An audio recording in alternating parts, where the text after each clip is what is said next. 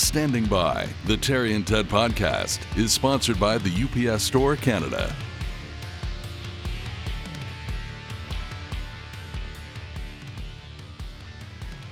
Another episode of Standing By. Look, Ted Bird. Hello, Ted Bird. Hello, Terry DiMonte. How do you do? Just fine, thank you. Are you standing by? I am standing by. I've been standing by for quite some time now. I'm uh, glad to hear that. You were uh, busy. Uh, what was it? Uh, putting. How did it go? Putting on your tires? No, no, no. I said to uh, Chris LeBlanc, who I work with on the morning show at Light 1067, I said, uh, Have you putting on your winter tires yet? Putting.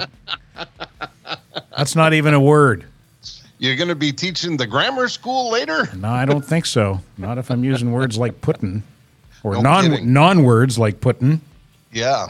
Listen, um, we got to get right to it because I'm very excited about this uh, today uh, because we do have a guest waiting in the wings. But before we continue, uh, I want to say a big thank you to the UPS Store Canada. I was uh, just online at uh, the upsstore.ca. Uh, the UPS Store will take the stress out of your uh, holiday shopping. Well, not your shopping, but your holiday shipping is what they can do. And when you go online, if you uh, uh, you'll see everything that you need: a shipping cost calculator, how you can print things online, and they have something called a holiday hub.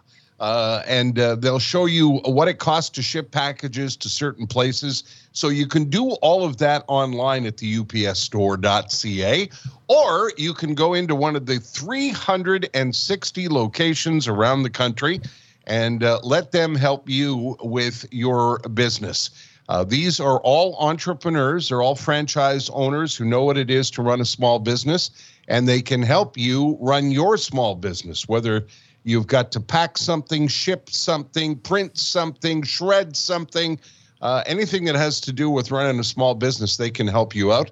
And even if you want to send a present to a long lost relative or uh, maybe a relative you haven't spoken to in a while for Christmas, you need to get something to the other end of the country. Uh, if you're listening to my voice from one city, say you got to send something to Halifax, they'll tell you how to do that and get it there safely and get it there uh, economically and get it there well packed. And uh, if you want to pack your own stuff, uh, they've got all the supplies there too. They can do almost anything for you. The UPS Store, and they are our title sponsor of season four of the Standing By podcast. Did I forget anything, Ted? Uh, no, and you could also uh, you could ship a, a gift to your old radio partner uh, on the other side of the country. Have you priced that out yet? That's true. I- I'll look into that. What would you would you like a uh, would you like a jar of Jess's homemade blueberry jam from the blueberries out here in British Columbia? I think I might need a crying towel because I think Danielle's taking the kids away for Christmas, and I'm going to be sitting there all by myself. Me and the big, well, actually, me and the cat and her cat and her two dogs, probably. really? Yeah, it'll be a it'll be a menagerie. Okay. I'll, I'll be sure to call you Christmas Day, Ted. Would you? Yeah. Right, let's. We've kept our guest waiting We too have, long. I'm yeah. very excited about this because uh, not only is he a uh, terrific and lovely guy, uh, but Ted and I both think he's one of the best play-by-play people in the business. And uh, when you combine those two things, uh, a good and decent guy uh, with talent like that, uh, it makes for a uh, a spectacular um, a spectacular uh, friend to know. And uh, we're talking about Dan Robertson, who is now the voice of the Winnipeg Jets, and we've reached him uh, at his uh, home high above Portage Avenue in the center of the country. Hi, Dan. Terry and Ted, how are you guys doing? Thanks for having me on. So excited to have you, Dan. I can't begin to tell you. Uh, just before we pushed record here, uh, you and I began to talk about uh, Winnipeg. Um, I have such a fondness for that city. Still have friends there. Still enjoy going there in the summertime. Wondering how you've enjoyed it so far. It's been good. I, I moved here permanently. I think it was the 9th of October that I got here. And, you know, everybody's been really nice and helpful. And I mean, even in practice today, I'm still getting used to, you know, not being on on, on TV uh, prior to this. You know, a few people came up and "Hey, uh, welcome to Winnipeg," and I'm thinking, "How the hell do you know who I am?" And then I, I I remember again that I'm actually on TV. So, but just to say, everyone's been nice, and everybody in the organization, uh, they've been helpful too. So, so far so good. It's good to be in a hockey mad market again too. I was going to say you're going to find in uh, Winnipeg. You know, I've I've lived in Winnipeg. I've lived in Calgary, and of course, born and raised in Montreal. I'll always be a Habs fan. But boy, oh boy, I'll tell you, there's a real passion for the game in Winnipeg, especially since they had to fight so hard to get that franchise back. Uh, they're they're pretty rabid fans in in Winnipeg, aren't they, Dan? They really are, and the team's off to a good start this year, which should help too if they can maintain that. And uh, coming in here, I've always said, even before I knew this job was available, there's my three favorite places to call games in the league are the Bell Center, and I, it wouldn't have mattered who I worked for. That would be number one, just because of the atmosphere and the fact that I think they draw they can get the most people in there out of any any stadium in the league. But it's unique and it's great. And MSG is number two just because it's Madison Square Garden. But here is number three because anytime I've been here, which is only once a year, because when I worked uh, calling Canadiens games, it's an East-West kind of thing, and you just they play each other twice. But uh, the one time we would come every year, it was the atmosphere was always great. Maybe maybe part of that is the fact that it's a smaller building. It's the smallest, well, other than uh, Mullett uh, Arena in Tempe, it's the second smallest arena, and they know their hockey, right? They love it, and they're so proud of their team. As you can say that, I'm sure about most fan bases, but I'm I'm really starting to get a sense of what the Jets mean to not only to Winnipeg, but uh, you know the the wider community, so to speak. Dan, yeah, you were that- the voice of the Montreal Canadiens, and and uh, you were on radio primarily in Montreal. You did some television, and that must have given you a little bit of the uh, of an idea of the power of the medium. I mean, now you're full time TV, and you know Terry and I have done uh, television here and there over the years, and even just doing it here and there. It's unbelievable the number of people. I haven't been on TV in a while, and people still come up and they recognize me because they saw me on TV however long ago. It's just such a powerful medium. It really is, and it's it's it's always strange. And I guess I was in Montreal long enough, and I'm sure this would happen to you guys too, where I might be somewhere and I might somebody might be speaking to me, and I'd get the "Hey, aren't you that guy?" because they'd recognize my voice. But I think I would do um, maybe eight to twelve TSN TV games over the last four or five years, and and uh, absolutely, it's it's it's a reminder uh, of a few things. I guess the power of the medium for sure, but certainly the you know the power and the draw and the allure of the Canadiens because so many people watch and and listen. So it's always been that's part of it too, right? That's that's part of the fun. And and anyone you ever speak with, nobody's thrown any rotten vegetables at me yet. They always are kind and uh, want to talk hockey, so that's always cool too. How much? sorry, Ted. Go, go ahead, Ted. How much consideration did you put into when you made this move into uh, gee whiz, I'm the voice of the Montreal Canadiens. That can't be easy to walk away from. Uh, it's funny. My the man who hired me, we talked about you know, the pros and cons. We talked about this job, and and he said you'd be leaving Montreal, and it is the Canadiens, and uh, there is something to that. And and uh, you know, it's I, I, don't mean this to sound egotistical because it's not, but and I can always say that I was not the voice of the Montreal Canadiens. There's several of us. But I was for the last eight years one of two people to call every Canadiens game, uh, except for a couple of times when I got sick and you know that means something to me. That It's kind of neat. I I was a Canadiens fan when I was a little kid until I was a teenager and discovered Mario Lemieux, and then I kind of became a Penguins fan. And then I guess by the time I got that job when I was 44, I wasn't really a fan of, of teams, just players. But um, to be even just linked to the Canadiens and to get a chance to call games there you know 41 times a year and then if they were fortunate enough to get in the playoffs I, it's something I, I never took for granted and it's something that i'll always remember fondly and because there's really as i said earlier there's no place like it uh, as far as hockey goes. I'm curious about the decision dan from a, a business point of view. I know there's a radio and a television element to it but as you know as a, as a guy who was in broadcasting for a very long time I I know the the uh, how difficult those decisions are to make. How much of it um, how much of it was I I want to move away from radio and I want to get into television. Did how much did that play into your de- decision to to take the job in Winnipeg? Well, that was that was the main one, and there's some good things to come along with that, and and Um, but that that was the reason. And I look, I didn't master radio play by play at all, but I I felt like it was time for a new challenge. And um, I guess before I got the, the job with TSN Radio in Montreal, um, it was the same thing. I had worked in TV at a place called Eastlink TV in, in the Maritimes. And, uh, you know, I really liked it. We called junior games and university hockey and football and basketball. And, but I always felt, you know, I think I could call games at the National Hockey League level.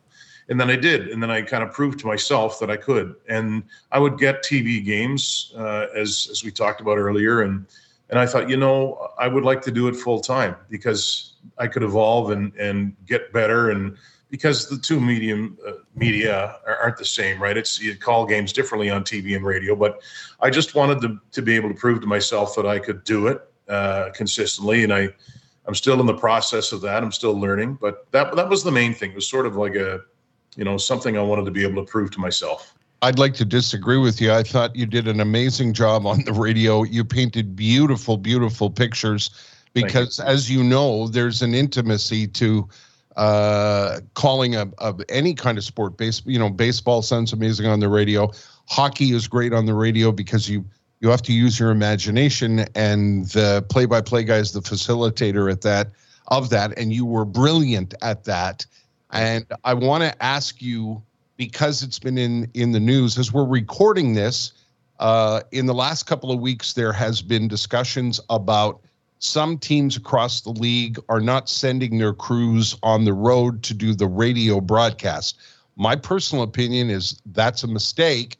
And I think what's happening there is it's moving to a point where I think some teams may move away from radio and just use a television feed to save money because that's all they worry about these days is saving money.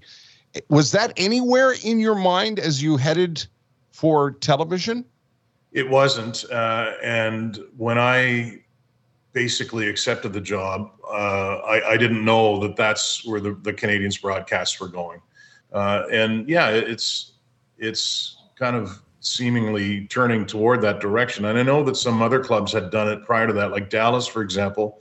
They've simulcasted for a, or simulcast. I'm not sure the past tense of simulcast, uh, but for the last few years. But it's just, and I guess it, it started mostly during COVID. And I think uh, people did such a good job calling off monitors that you could sort of see that maybe this might happen. And it's just part of a, you know, a financial reality, I suppose. It's a little over my head, but uh, yeah, I, I don't know. I don't know if it's going to continue to trend that way or not, but um, that's the way it is in, in some markets right now. Um, obviously, it's it's better to be there if you can, but uh, the other side, you just have to to make the best out of it if you're calling a game from a studio it's a credit to the guys who can call the game from the studio and do a good job at it, but there's got to be so much that's missing when you're mm-hmm. trying to do that. You can't look around the arena and see things that you can possibly bring into your play by play. If you're just looking at a TV monitor, that's all you've got, whatever's on that monitor. I've got to believe that that's got to handicap you to a great extent. Yeah, I think so. I mean, you, you can't see um, plays develop uh, as you can when you're at the arena. Uh, guys can be, you know, maybe on the bench and, and hurting and you don't know it. Um, when we had to do it during, uh, I guess, the bubble when the playoffs were in the in the bubble and uh, we weren't able to go on the road, I just the way I looked at it was, you know, I, I, would rather be calling from a studio than not being able to call it at all. But it certainly does has have its challenges. It's not ideal. I don't think anybody thinks it is. It's just kind of the way it seems to be going right now, for better or worse. Do you think they would ever take TV down that route? Just send the camera guys out and and leave the announcers at home? God forbid.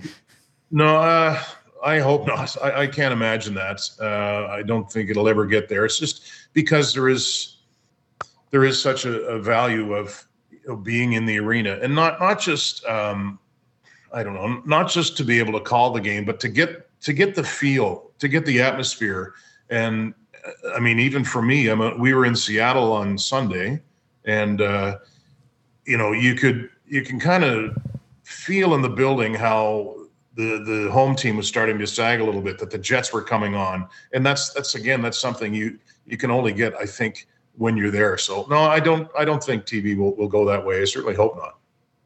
Are you nervous on television, Dan? Because I know the transition from radio to television.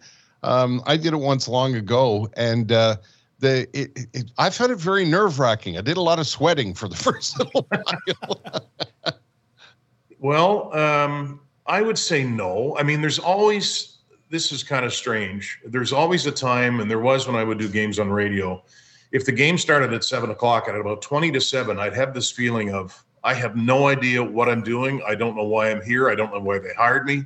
So I, I get that little, uh, but I think it's good. It kind of wakes yeah. me up a little bit again. And then we go to come on air and it's not so bad. Um, it's, I don't know about nervous, but um, when we do road games, I, I act as the host as well. So uh, we're on a half an hour almost all the time, although we weren't the other night, but we're always almost on a half an hour beforehand with the pregame. And I have to steer that. So, you know, you're, you're doing an intro and I'm not reading it off of anything and you're trying to keep your thoughts straight. Uh, whereas if you do it on radio, you can write this stuff down or put bullet points and, and refer to them. So there's a little bit of that.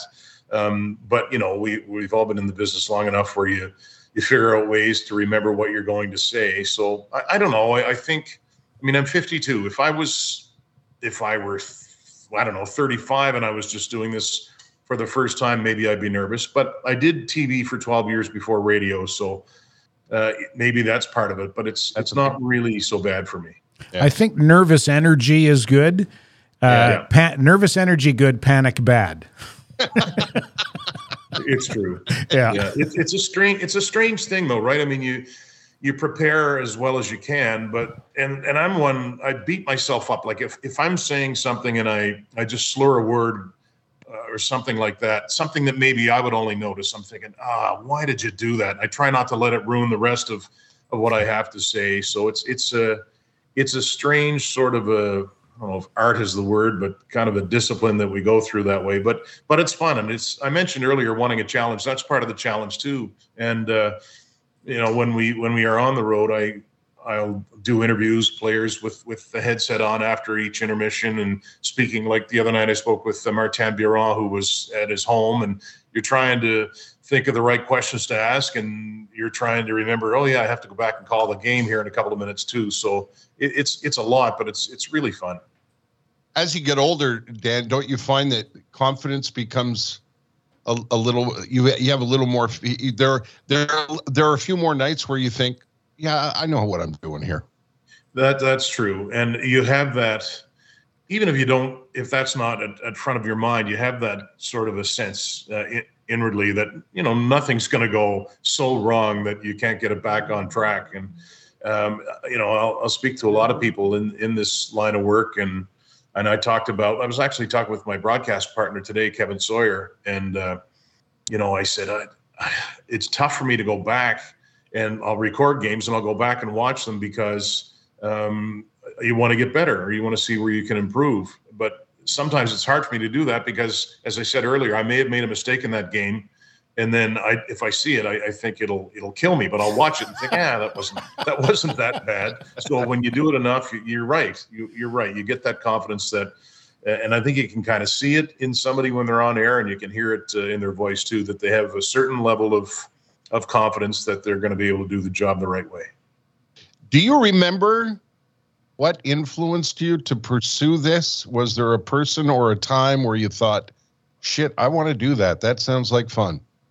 I was thinking about that. I, someone had asked me a few months ago. I can remember being a kid in, in Trenton, Nova Scotia, and I would go down, and Dad had set up an area for me to shoot pucks and balls or whatever I could fire at the net. And uh, in the intermissions of Hockey Night in Canada, I'd go down and do a little play-by-play in, uh, out loud. I guess and I thought, is that where it started? But and then you know I would watch and sort of subconsciously be thinking along or talking along with the play a little bit when I was a kid, and then you know I got older and I kind of wasted some time. I went to university and and graduated, didn't know what I wanted to do, and somebody told me about a broadcasting school, and I had watched like a sports center kind of thing one day and thought I can do that uh, so I thought that's what I would try to do, like be a desk guy on a, on a sports show. And um, I eventually just got to Halifax when I was after living in the States for a bit at age 29 and went to Eastlink TV, a cable station there. And um, he said, We're looking for a color commentator for Halifax Mooseheads games.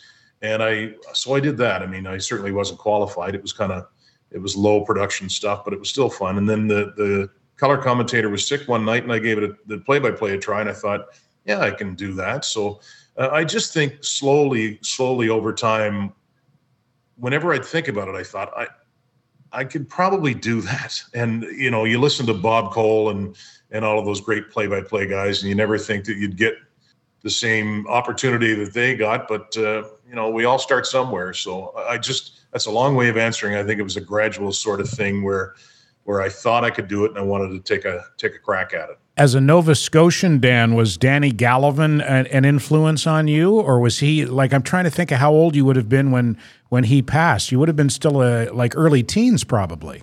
Yeah, that's right. So I, what I remember, some of my first hockey memories were in about I want to say like 77, 78, when I'd be seven or eight. My brother, who's nine years older, was and is a big Canadiens fan. So, you know, he kind of pulled me down that path. And I can remember Danny Gallivan uh, a little bit. And then, of course, you, you watch on YouTube and you, you find what you can. And, and I've read a lot about him and that sort of thing. But um, yeah, he like when he was done, he was done, right? It wasn't, he didn't hang on I don't think too long or anything like that to, to doing play by play. He just decided to, to step away.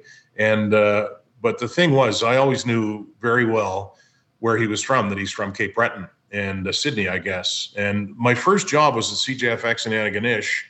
And the first person on air at CJFX was Danny Gallivan. He was going to St. FX University, and when you went in the back door, the the um, the building isn't isn't there anymore. But when you would go in the back door, the first thing you would see was a picture of Danny.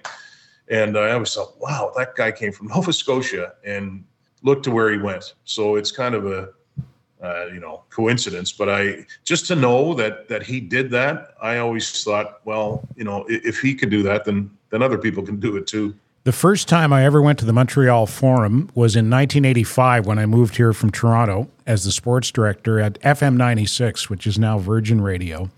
And the very first practice I covered, the first person I ran into, and I had no idea who he was, was Red Fisher.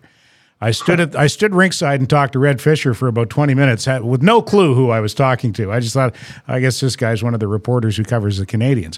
That night, I went to my first Canadiens game and we're sitting in the press room, and I'm sitting there with Rick Moffat.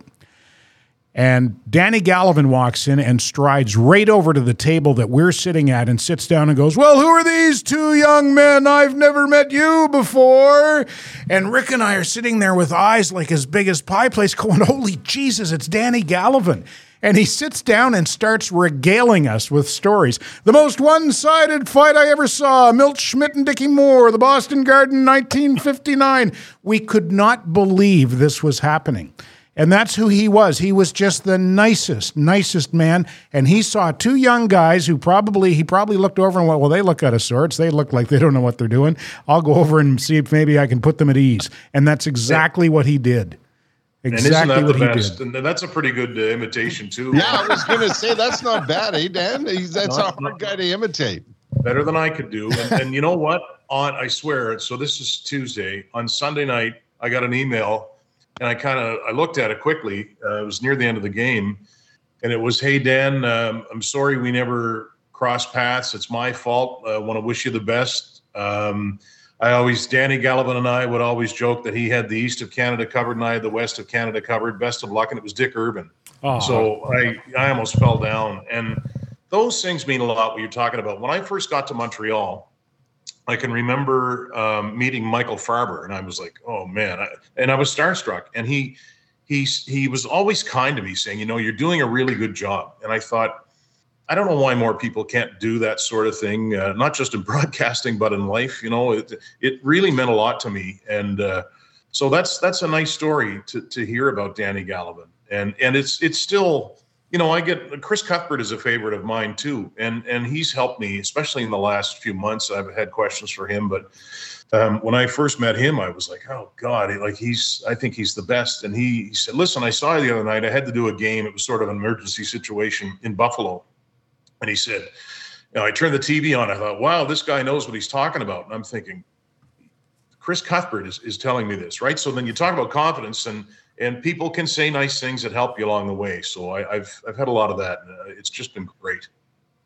Um, we have to take a uh, just a quick spot here to uh, thank uh, one of our supporters. And Ted, I would like you to tell the Voswin story because we're talking about nice people and uh, people who say nice things. And when I first met uh, the gang from Voswin, I thought, wow, um, I don't understand why they want us to talk about what they do but these are nice people, and I would be proud to speak on their behalf. An engineering consulting firm, and they approached us. Sean Smith, the president and founder of Voswin, said, I want to advertise on your podcast. And we said, Yeah, what? but, but, he's he's convinced that there are people who listen to this podcast uh, who can uh, who can use his company and use his services. Here's what Voswin do. Well, as I mentioned, they're an engineering consulting firm. So let's say you have a company or a product or a service and it has an engineering component and you can't quite decide or figure out where to go with it. That's where Voswin comes in. They do mechanical and industrial engineering and design, electrical engineering and design, software engineering and design and uh, if you have that uh, problem, that engineering problem that requires a solution, uh, they're the guys and gals who can help you with it. Stop the spin, call Voswin, Vision to Innovation, Voswin.com. Tell them you heard about, about them on uh, Terry and Ted, those two knuckleheads who don't know the first thing about engineering. And another one of our supporters are the good people at Matelas Bonheur. I've been speaking on their half, behalf for a very long time now. Um, and I always say they are passionate about sleep and sleep technology. And everybody says to me all the time, What are you talking about, sleep technology? There is so much that goes into the design of mattresses these days. You want to deal with people, first of all, who are nice and people who are friendly and people who have manners and people who won't pressure you into buying anything. And most important of all, people who are knowledgeable about how you can get a better night's sleep. And if you go into a Matelas Bonheur store, and I highly recommend you do that because you're going to get a wonderful, wonderful shopping experience from a family run business. And these kinds of experiences are hard to come by these days. Hard to find friendly people, hard to find people who know what they're doing. And the folks at Matelas Bonheur really know what they're doing. And they've got a discount code for you Go in there and tell them that you listen to the Terry and Ted podcast, and you can use the promo code TED04 or TER05, and they'll give you an extra 5% off your purchase. Uh, locations all over the greater Montreal area. Look for them at matelasbonheur.ca. Dan Robertson, the voice of the Winnipeg Jets. How does that sound, by the way, Dan? Does that sound weird to you? It, it does. It, it sounds great and it sounds weird at the same time. It's uh, but more great than weird, I have to say. It's been really, really cool. I mentioned earlier how much fans in this area love the Jets, and yeah, and, and it's. But I was eight years in Montreal, so you're kind of yeah. stuck with uh, not stuck with that, but it's it's there too, the voice of the Montreal Canadiens. But I, and I should before I we go any further, I want to thank you guys too. I talked about people being nice and saying good things. Ted, you were always good to me with uh, with nice messages, and Terry, I had to host one time uh, for like a week or two on on the radio, and I you sent me a really nice note that helped me out too. So I appreciate that. But no, voice of the Winnipeg Jets uh, sounds good. It's funny. Um, uh, a couple of friends would call me Voth, uh, sort of jokingly before V O T H, voice of the Habs. Hmm. I was going to get that tattoo, and I guess it's probably a good thing that yeah. I didn't. yeah, it's probably not a good idea to get anything tattooed uh, that has to do with a broadcasting career because we tend to move around, eh? Maybe wait until the very end and then pick your favorite one and do that tattoo. Dan, do you ever have any aspirations of uh, of branching out into other sports? Because it's I find it so fascinating. Hockey is so different. Even on mm. television, calling a hockey game, I get the feeling that uh, hockey play-by-play guys probably don't and it's the nature of the game. It's not only that they don't can't let the picture tell the story, the way a football or baseball announcer can. Like I remember watching Pat Summerall uh, when he was uh, still alive doing CBS games. Well, of course, I watched him when he was still alive.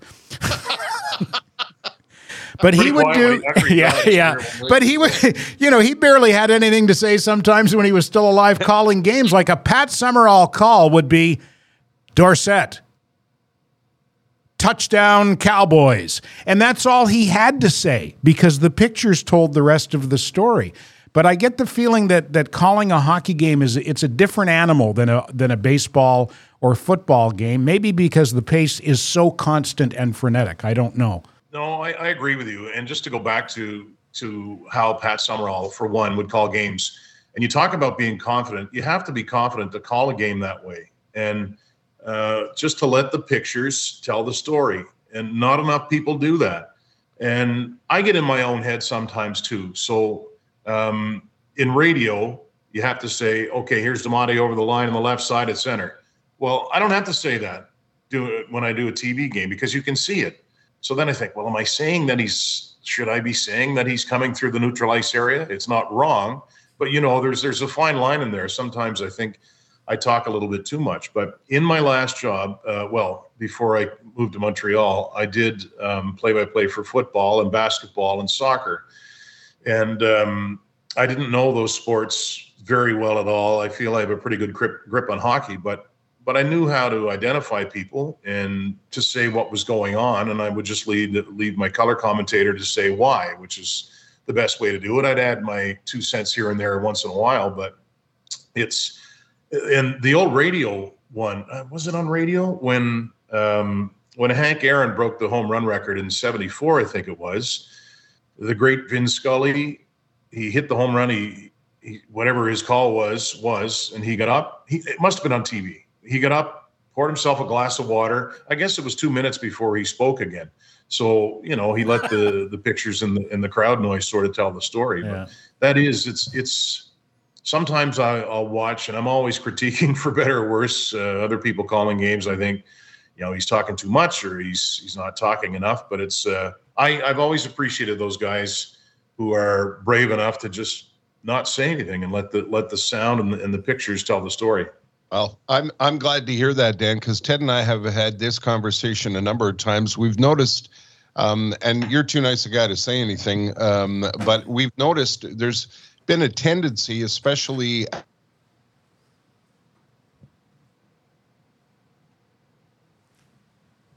Poseidon? They, they lose their minds. They, mm. you know, they're like, oh my God, oh my God. I, know who you're thinking of. yeah, and I think to myself, Jesus Christ, get a hold of yourself. Like I'm watching the game too, and yeah. and and I understand. You know, there's a you, you there's a there's a time and a place and a moment where you get so excited. You know, I can think of so many you know so many goals where you know that would lift even the play-by-play guy out of his uh, out of his seat.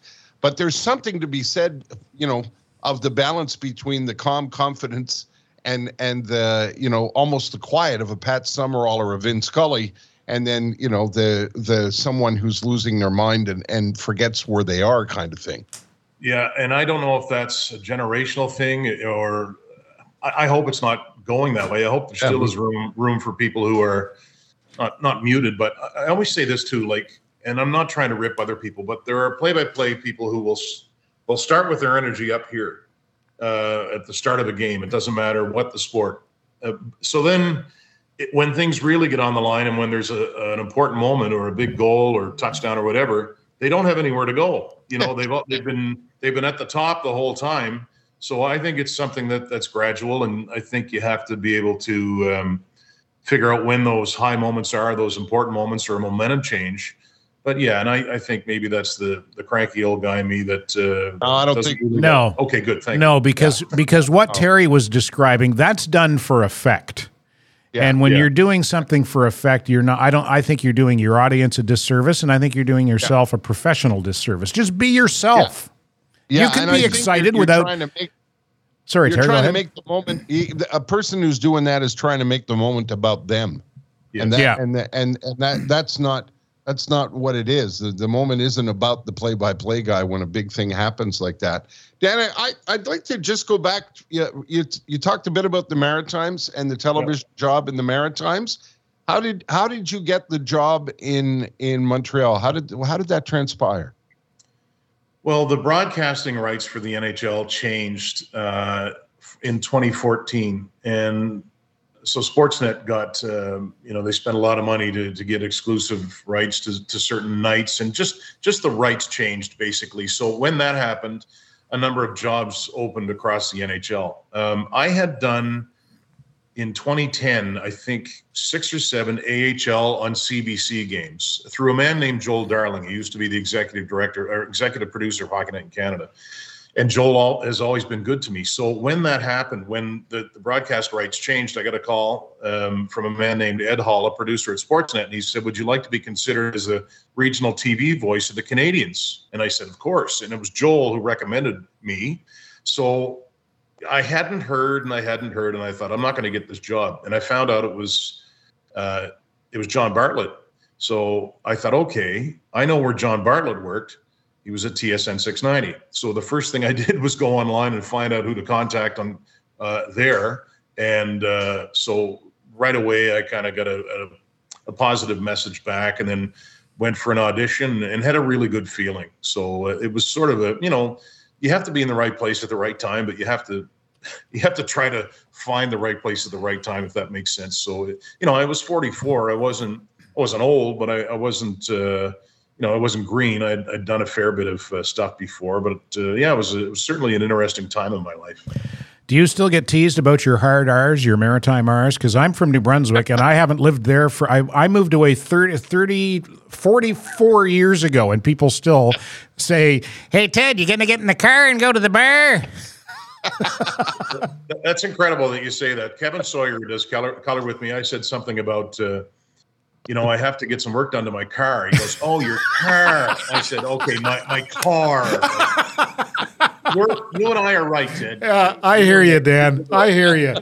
Christ Almighty. It's my car. it's the car. hey, Dan, how, is there any involvement for people who don't know? Because I don't. I've always wondered this. Um, is there any involvement by the team? Did the Canadiens ever have anything to say to you? Will the Jets ever have anything to say to you?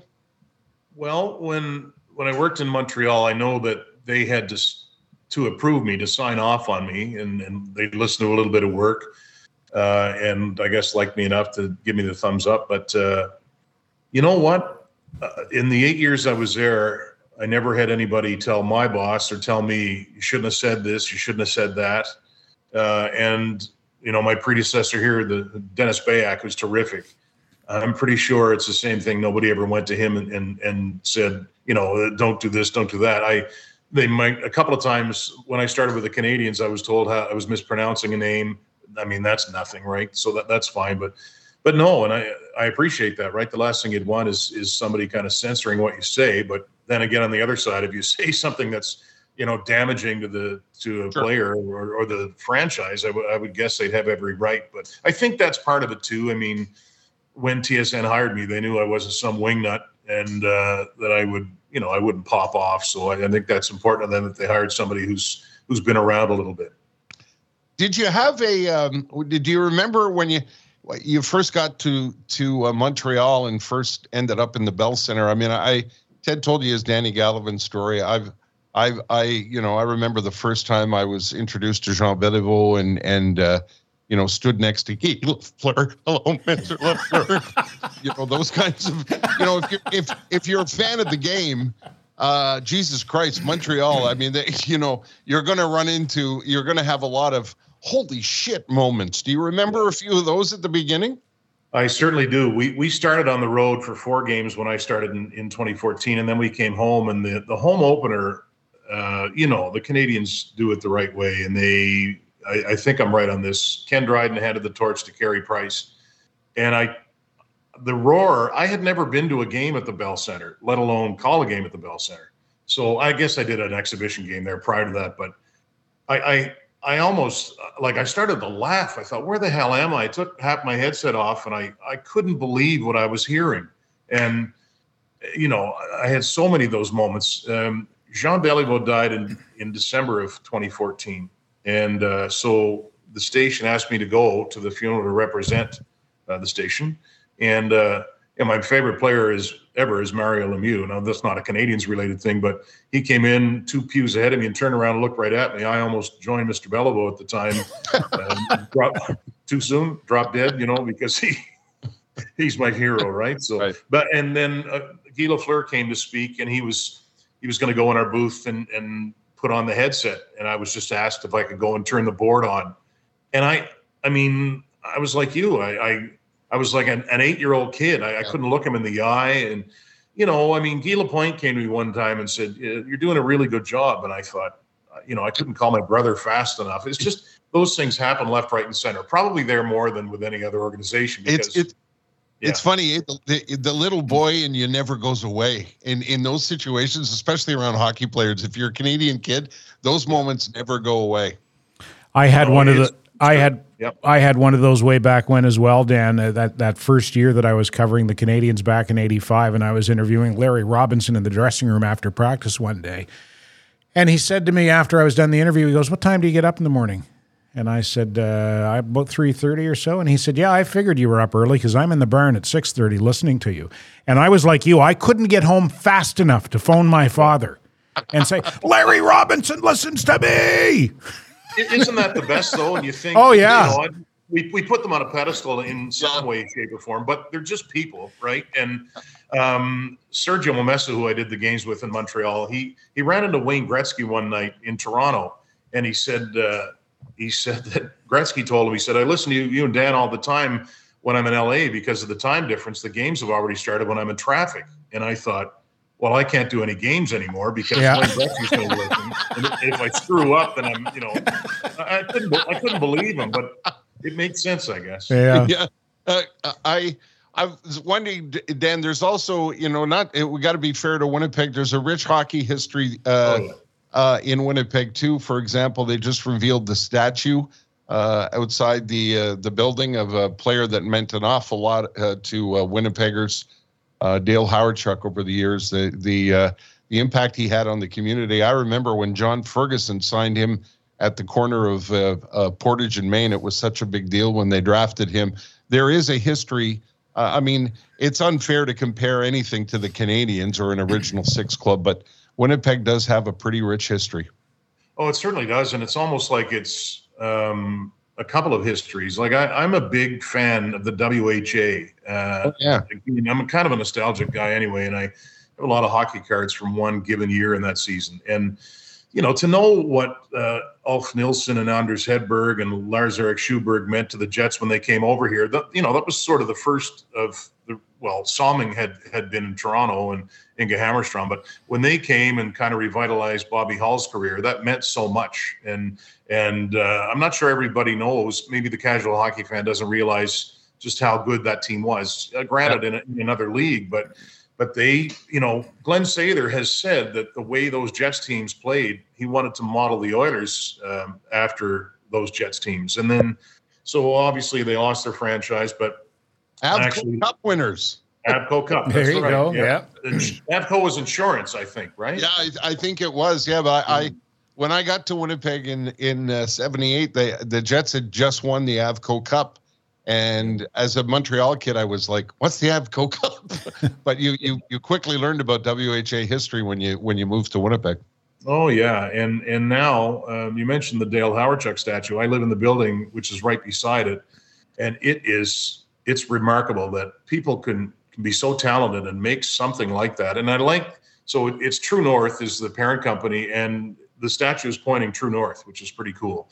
And uh, you know the good thing, I guess, about the, the statue, or one of them, obviously, it's uh, tragic that Dale Hawerchuk wasn't here for the unveiling, but he knew that it was being built, and uh, just his legacy means so much. I mean, Mark Scheifele has talked about it because he coached Mark in junior, and uh, so, yeah, it's and actually in a couple of nights from now, um, they're going to be honoring Teppo Numminen and, and Teemu Selanne. So, yeah, every every franchise to one degree or another has has a an interesting history, and and yeah, the Jets. I mean, hockey is is so big here, and they they love their Jets, and and for good reason. Um, um an important question, I think, uh, Dan, that a lot of people would want to know is uh, how are the hot dogs? because, you know what? I, I haven't I haven't tried yet. I got to get the pierogies first, I guess. Oh, I was going to say, do they go. sell Yeah. pierogies at the rink? They, they must. I, I haven't Oh, seen yeah. yet. But, uh, yeah. What somebody else said. Uh, there's a couple of other Manitoba things I have to try. Is honey Yeah. dill sauce, Yes. which I've never heard before. And they said said, you have to go to a social. I said, well, what the hell is a social? As an antisocial guy, I wondered. So it- it's sort of a. I'll probably describe this the wrong way, but it's you know if somebody's getting married, they might just throw like a big community party for them and um, you, you eat and you drink and you dance and that sort of thing. So that's kind of a, I'm trying to get used to all these, uh, all of these local cultural items. But yeah, I don't know. I, I can't imagine it would be as good as a, a Canadiens' hot dog, but Yeah. there must be some sort of a, some sort of a thing here that they hang their hat on.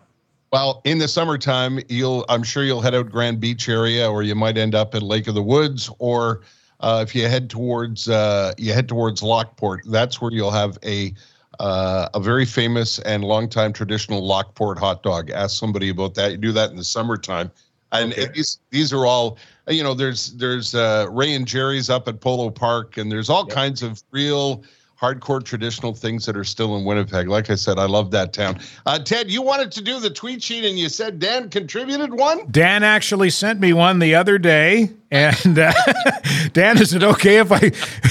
is it okay for me to point this out? I don't want to get you in trouble or anything, but it was pretty funny. It's a bit saucy. Yeah, go ahead. I thought it was Yeah, well, that's what Podcast is that's what the podcast tweet sheet is for. It's for the saucy ones that I can't use on the radio. Are they going to be able to see them, Poseidon, or will just I be able to see them? Okay, all right. Poseidon's going to pop them up on the uh, on the screen here for us, and yeah, the one Dan that was terrific.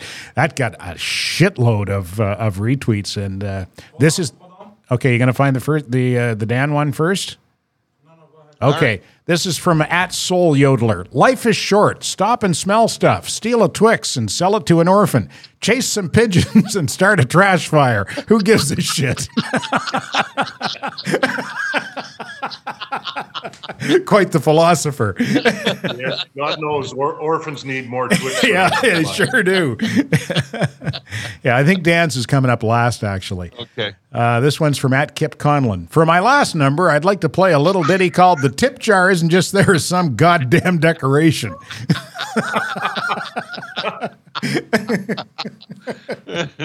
and this is the one that Dan sent along. From at Sam Gritner. My parrot died today. Its last words were, fuck, I think my parrot is about to die.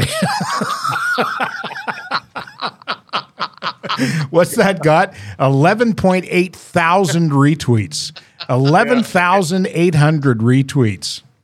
And I saw that and I thought, this has Ted Bird written all over it. I couldn't send it fast enough. Dan, do you spend much time on social media? Because uh, I tell you, Ted and I talk about this all the all the time. Um, all you got to do is tweet something about sports, and and things catch fire in a big big hurry. Do you spend a lot of time on it? Uh, not as much as I used to, and like I do, I guess for for information as much as anything. And I I've been addicted to it at times. It's been ridiculous, uh, just to pass the time, and then you realize you're checking it every 28 seconds. But um, I don't. I kind of stopped when I got this job because I I don't want to see how I don't want to see somebody ripping me or that sort of thing. I just don't need that in my life.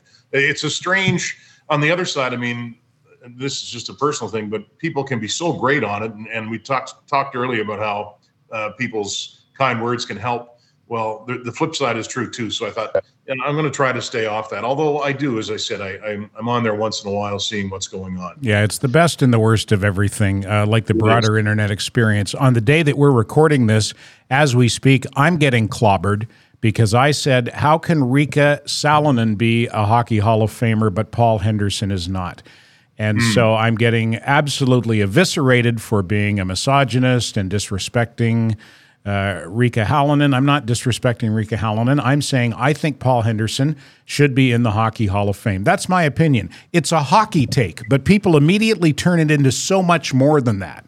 You know, it's become it's yeah. become an identity politics issue. You know, I'm just giving my And hockey take. I think Paul Henderson should be in the Hall of Fame. And as somebody pointed out, uh, this 50th anniversary would have been a good time to do it.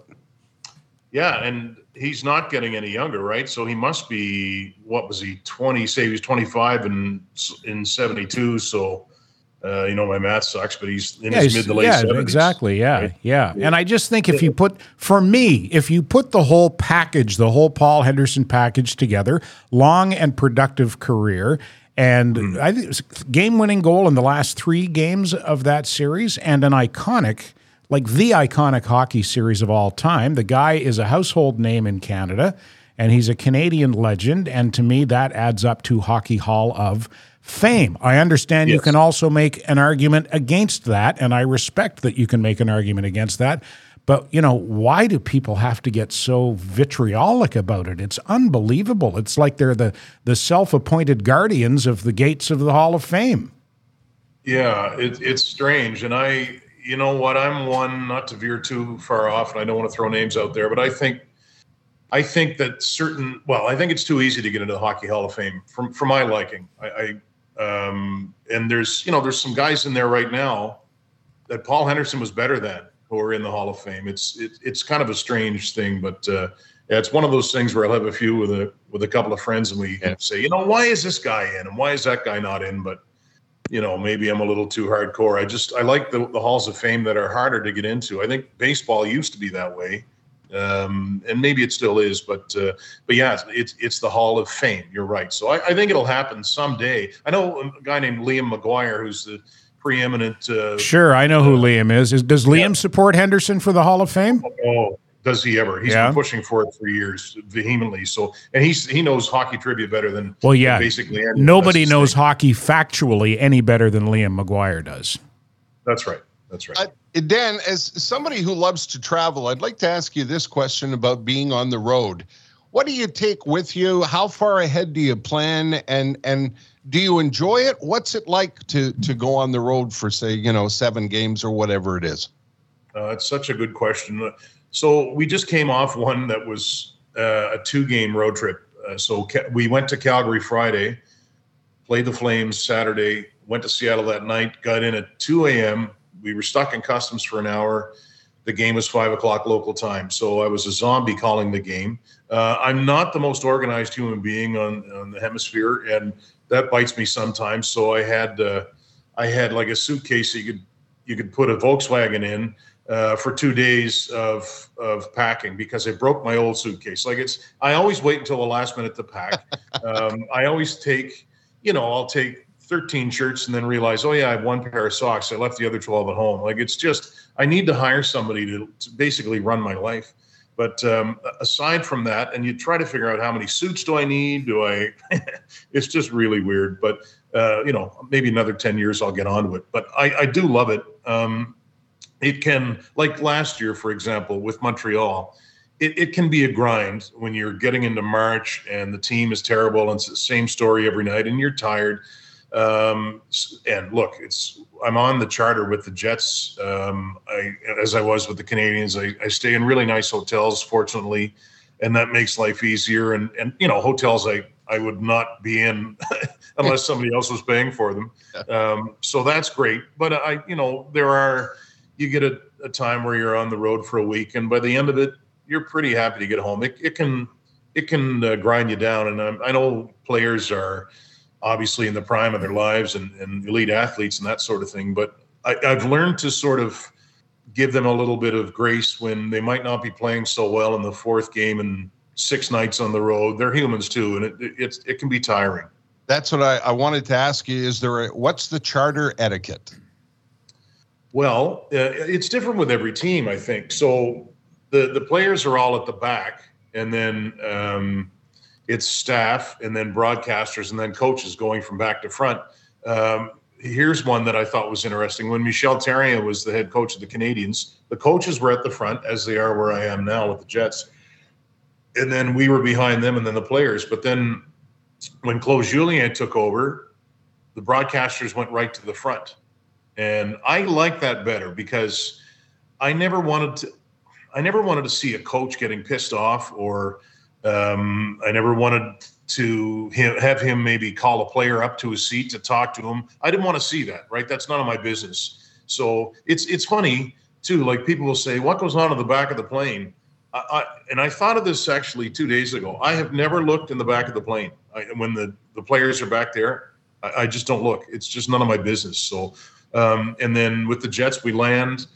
The players get off first. We get off second. You know, it's just it's it's kind of an interesting thing. And as I said, every I think every team has its own wrinkle, um, but it, it might be the best part of the job is being Yeah. on the charter. So the last thing I'll do is rock the boat. I was going to say the charter must make all the difference in the world, right? If you if you fly, you know, if you if you fly commercial and you stand in security and you go to the gate and you wait at the gate and you like all of that all of that goes away when you're doing the charter thing. It's it's a real real uh privilege and luxury, isn't it? It, it is. It's not only that too. Like if you're in Columbus on a Wednesday and there's a game in Montreal on a Thursday and you're flying commercial, well, first of all, if you're on the charter, you're in bed a quarter to one in Montreal. If, if you're not, you're the next morning flying to Toronto, flying to Montreal. You know, it's it makes such a big difference. And when I applied for the job, I won't say I wouldn't have taken it um, or would not have taken it had I not been on the charter, but it was a it was quite a big deal, especially here in Winnipeg because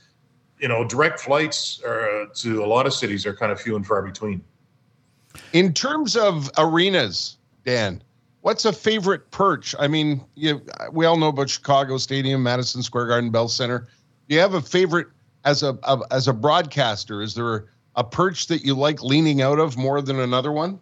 Uh, well, probably the Bell Center. I'll, I'll tell you a, a cool one. We were just at Mullett Arena in Tempe, and it's you know kind of a temporary solution. I don't know if solution is the right word, but for the Coyotes, and it was like I was calling a Junior A game again. we were, you know, I don't know how many feet from the ice, but we were on the concourse and maybe 15 rows back, and that was that was incredible. Um, you know, you you couldn't make a mistake as far as identifying a player goes because you're so close. Um, I'm trying to think where else. You know, Montreal, Madison Square Garden, and then here at Canada Life Center are, are my top three.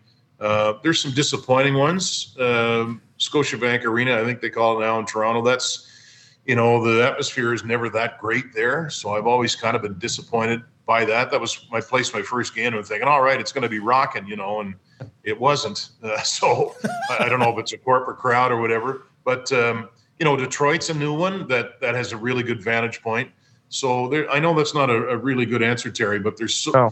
there's so many good ones. That, you know, it's more like it's almost like the bad ones stick out because there's there's so few of them. Well, I I know like you know like in Calgary the skywalk the the uh, the what do you call that the catwalk? Yeah. You ever have to go across that that that'll uh, that'll pucker your arse in a big hurry. Yeah, so you're right over center ice, and it's a great for people who haven't been there, and I'm sure the large percentage of your viewers haven't. And I'm not scared of heights, but I, anybody who would be, I don't know how they would get across that thing. That building needs to go too. They need something there in a Yeah. hurry. Big time. I have a couple of questions for you along those lines, Dan. The first one I'm asking on Terry's behalf because I know how much Terry loves discovering restaurants in in different cities. Do you have?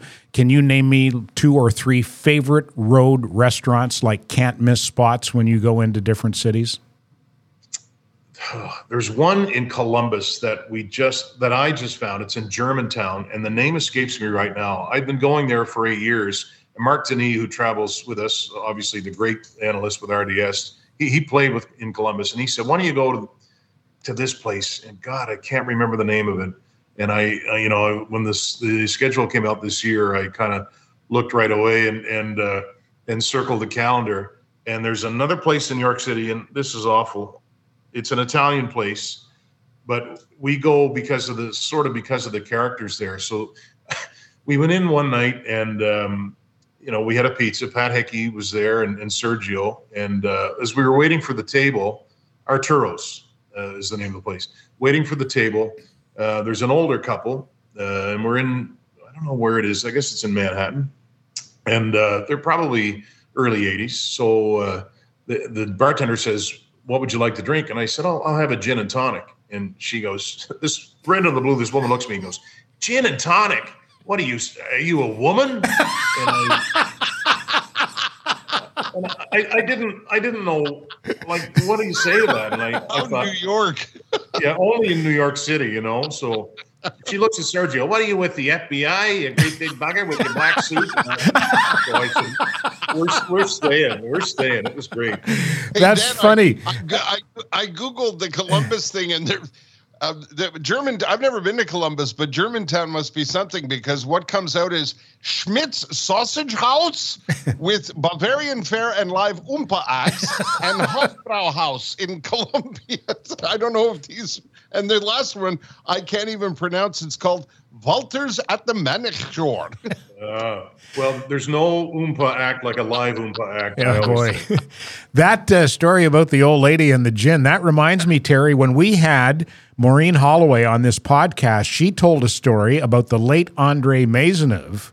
And, Yes. and Maureen said, I think Maureen was out and either her or her husband ordered a gin and tonic. And Andre said, What are you, a widow?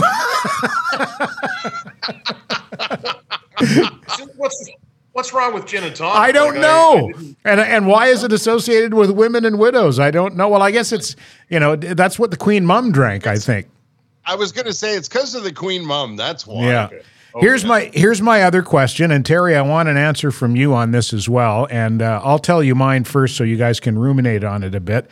Favorite or most memorable play-by-play call? What pops to mind immediately in any sport? Because for me, even though I'm not a golfer and I'm not a huge golf fan, uh, Verne Lundquist with Tiger Woods on 16 at the Masters in 2015 or whenever it was, when that ball, he did that long putt and it curled around and the ball just hung on the lip for about a second and a half and then it fell in. And Verne Lundquist said, In your life, have you seen anything like that?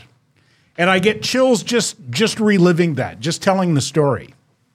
So do I with you saying that. So when when you say that, I, I guarantee you that he had not written that down. Right? That's off the cuff, and it's Yep. the same as the one I'm going to give you. And I read his book this year, Al Michaels. So it is 1980 Olympics. We all know what happened. Do you believe in miracles? Yes. And th- I mean that's pretty much perfect. Yeah. Right. And and he's made. I- I'm not going to say he made a living off of that because his living's been been great anyway. But that is the the number one thing he's he's been remembered for, and it's it's pretty hard to top that for me. Yeah, that was a good one. Ter? I, I'm going to butcher it, Ted. So I'm going to rec- I'm going to rely on your memory. Uh, and and this is this is really a sad thing to to turn to, but it's one of the most memorable calls ever, and it's Bill Buckner missing the uh, missing the ball. And I and it was if I'm if I'm not mistaken, it was Vin Scully. It was. There's a little roller up along first base behind the bag. and somebody, the best part of that story that nobody knows, and I think Skip Snare told me this at a, I think at the Boston Tavern, which Skip Snare's friend Jimmy owned or owns, beside Fenway Park. After that happened, there was a moment of stunned silence in this packed Boston Tavern, and one of the guys turned around to everybody else and went, "The son of a bitch has killed our fathers, and now they're coming for us."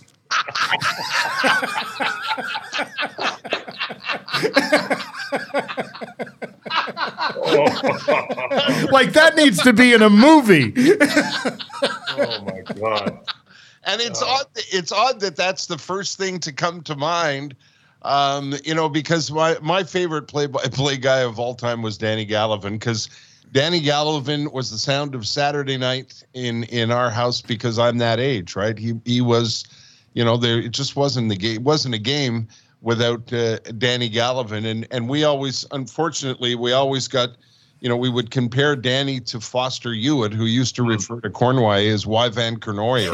so it was, it was uh, you know, there was, to me there was nobody as as good as Gallivan. But for some reason, when we talk famous play-by-plays, I think of poor Bill Buckner and Vin Yeah. Scully. Behind the bag.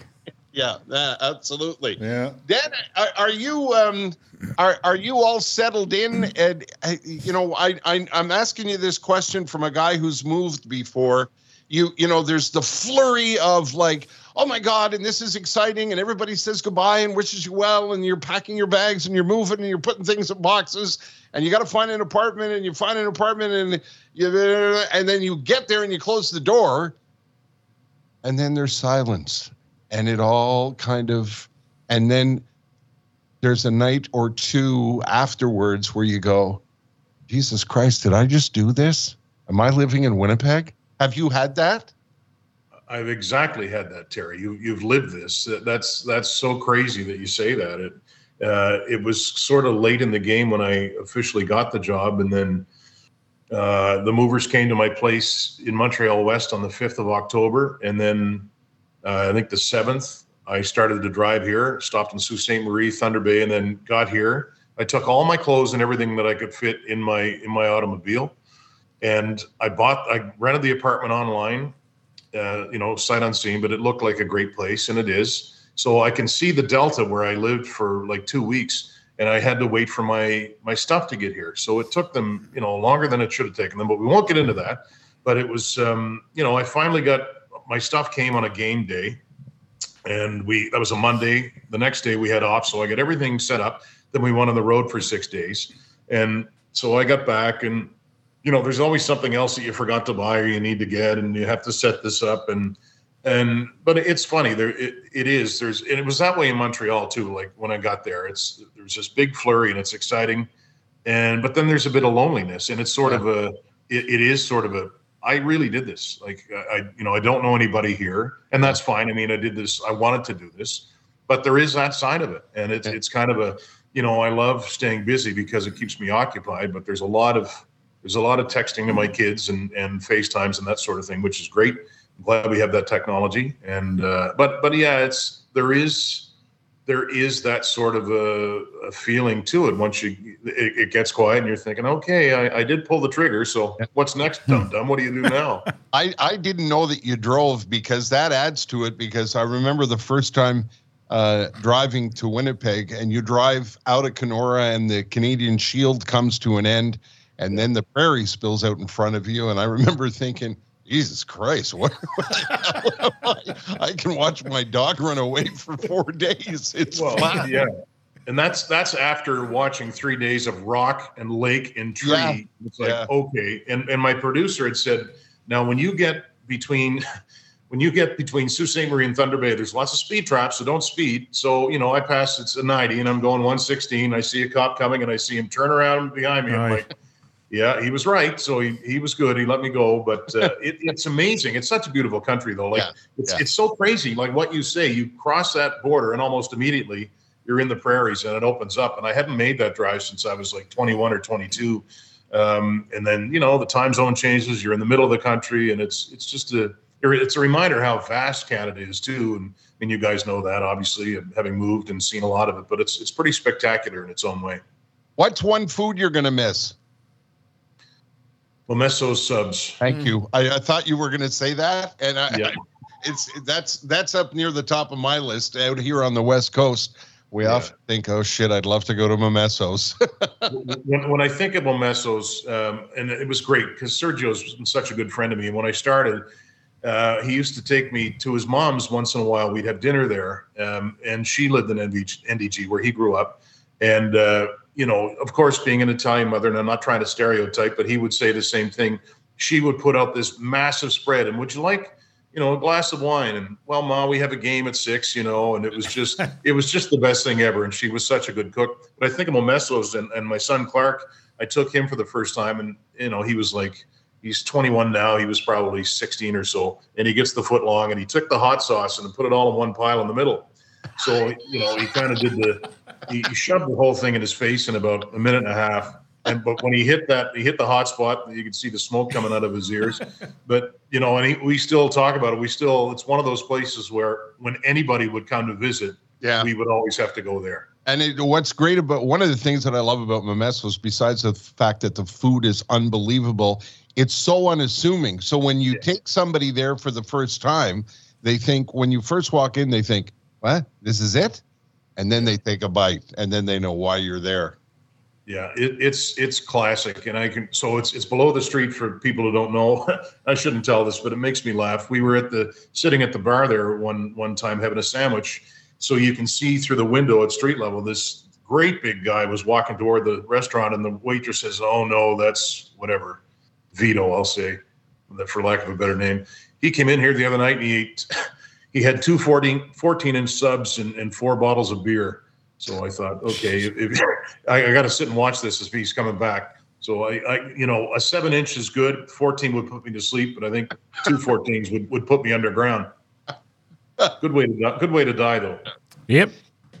Dan, I, I could talk to you all day and uh, and all night, and and uh, you, gosh, you've been so gracious with your time, and uh, we were absolutely thrilled when you said yes to the podcast. Thank you so so much for coming on. We really really appreciate it. Oh, it's my pleasure. I, I love listening to you guys, and it's been really fun to kind of get to know you too, right? I think first with, Yeah. with Ted, it was just sort of uh, messaging, and then we ran into each other once or twice, and then Yep. same thing with you. So it's it's uh, that's one of the great things. I made good friends in Montreal, and you guys are, are two buddies, so I appreciate it. And I promise, I, I still have friends in Winnipeg. Longtime mentor of mine uh, is a guy named Don Percy, who was a radio giant there. He still lives there. My buddy Matt Kundle's there. So I, I make a point of visiting. When I'm out there, I'm going to definitely text you, and I'd love to uh, love to catch up. That would be tremendous. I, I appreciate it, guys. Enjoy it. Thanks, Dan. Well, Ted. We got to talk about cars. Yes, I know we gotta, we have to talk about. We got two commercials Yes, about cars. Yeah. Yeah, I know. We um, boy, I, it, it was so great to have Dan on, wasn't it? It was, yeah. He's such a good guy. He's he's such a maritimer, and, Yeah. and by that I mean he's just so salt of the earth. You know, just a Yeah. just a decent Joe. And I, you know, and I wasn't blowing smoke up his skirt. I think he's one of the best in the business. So he really, I. really is. Yeah. There's a, there's a warmth. There's a warmth in, uh, uh, you know, he's such a genuine person, and and it comes through when he's when he's when he's calling games. Yeah, it really does. He's uh, he is himself when he's uh, when he's on the air, and I you know to me, no matter what uh, your job is in broadcasting, if you can be yourself, uh, you've got it beat. You're on your way.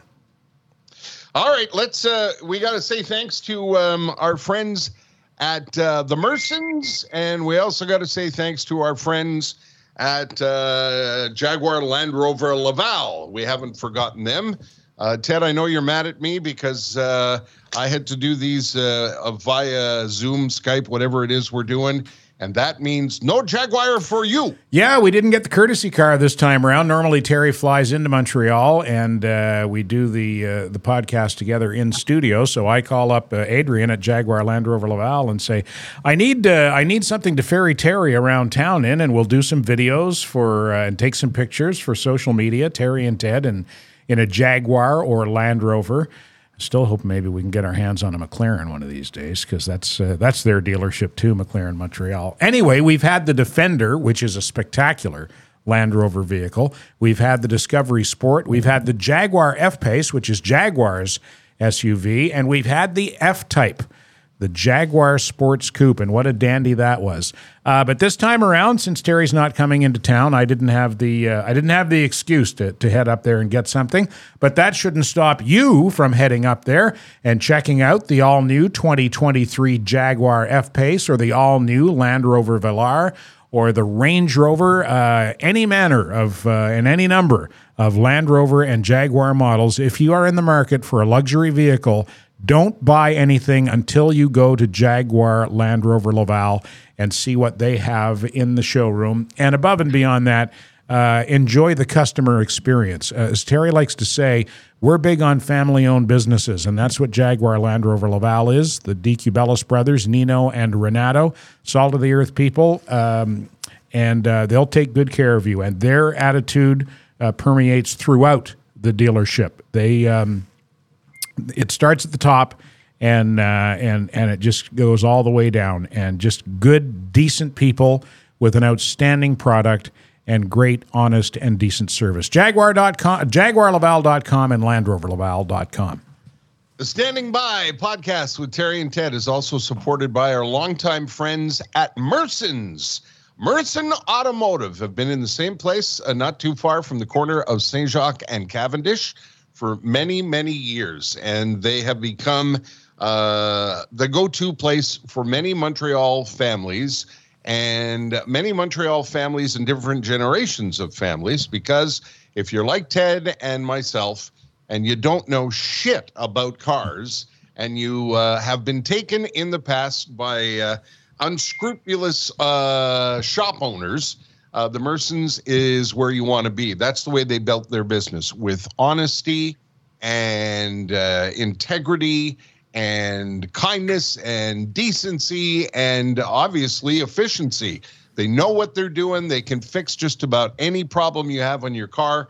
And no matter what you drive, they can take care of it. And that's true even today with all of the fancy computers that uh, are in all these cars these days. And you, you flip a hood open and you don't know which way is up, leave it to the Mersons. They will look after it for, uh, for you. And by the way, if you're in the market for new tires, and remember, uh, it's all about safety, not just about uh, the winter tire law, but safety. You want to make sure you've got a good, decent pair or a, te- a decent uh, set, I should say, of tires on your vehicle. And that's another thing. When you take your car in, they'll tell you if you need tires. And if you don't need tires, they'll tell you, no, you don't need to change these tires. That's the kind of honesty that's attracted myself and Ted to the dealership for all these years. They'll do the same thing for you. MersonAuto.com. Or, like I said, pop by and see them. You'll enjoy the experience. Uh, Ted, you disappeared on my screen. Did you stop no, listening to me? No, Was I I'm still here. I'm still here. I've got to take the uh, Bavarian Money Pit in to see the Mersons this week. I had uh, I lost a headlight. I've had a headlight burned out, and then my uh, tire pressure light came on uh, all in one day. So I got to. I'm not going to fool around with that myself. I'm just going to take it down and let them take care of it because I know they'll do. I know they'll do. Uh, they'll do the job and they'll do it right. They should hire an oompa band for when you bring that. Seriously. it could be. You know what would be fun was the the band uh, the band that uh, that was in the uh, the Schmatterhorn in the Bugs Bunny cartoon. oh, here comes Bird again. Uh, well, I guess that's it. Another episode is done. Yeah, that was a fun one. It was great to talk to sure Dan was. Robertson. Love talking Yeah. hockey with Dan. Yeah, it absolutely was. I'm thrilled for Dan. He's going to have a great time in a great city. Winnipeg is a great city. Don't let anybody tell you otherwise. And if you've never been to Winnipeg, shut your pie hole until you go, and uh, and uh, bring your pie hole to Winnipeg and and eat some delicious pierogies. That's not very nice, eh? Well, it, it, it was uh, it was heartfelt, I thought, and it was uh, yeah. You put it on the line there. I respect it. I respect Thank it. Yeah. Uh, the Standing By podcast has a Facebook page.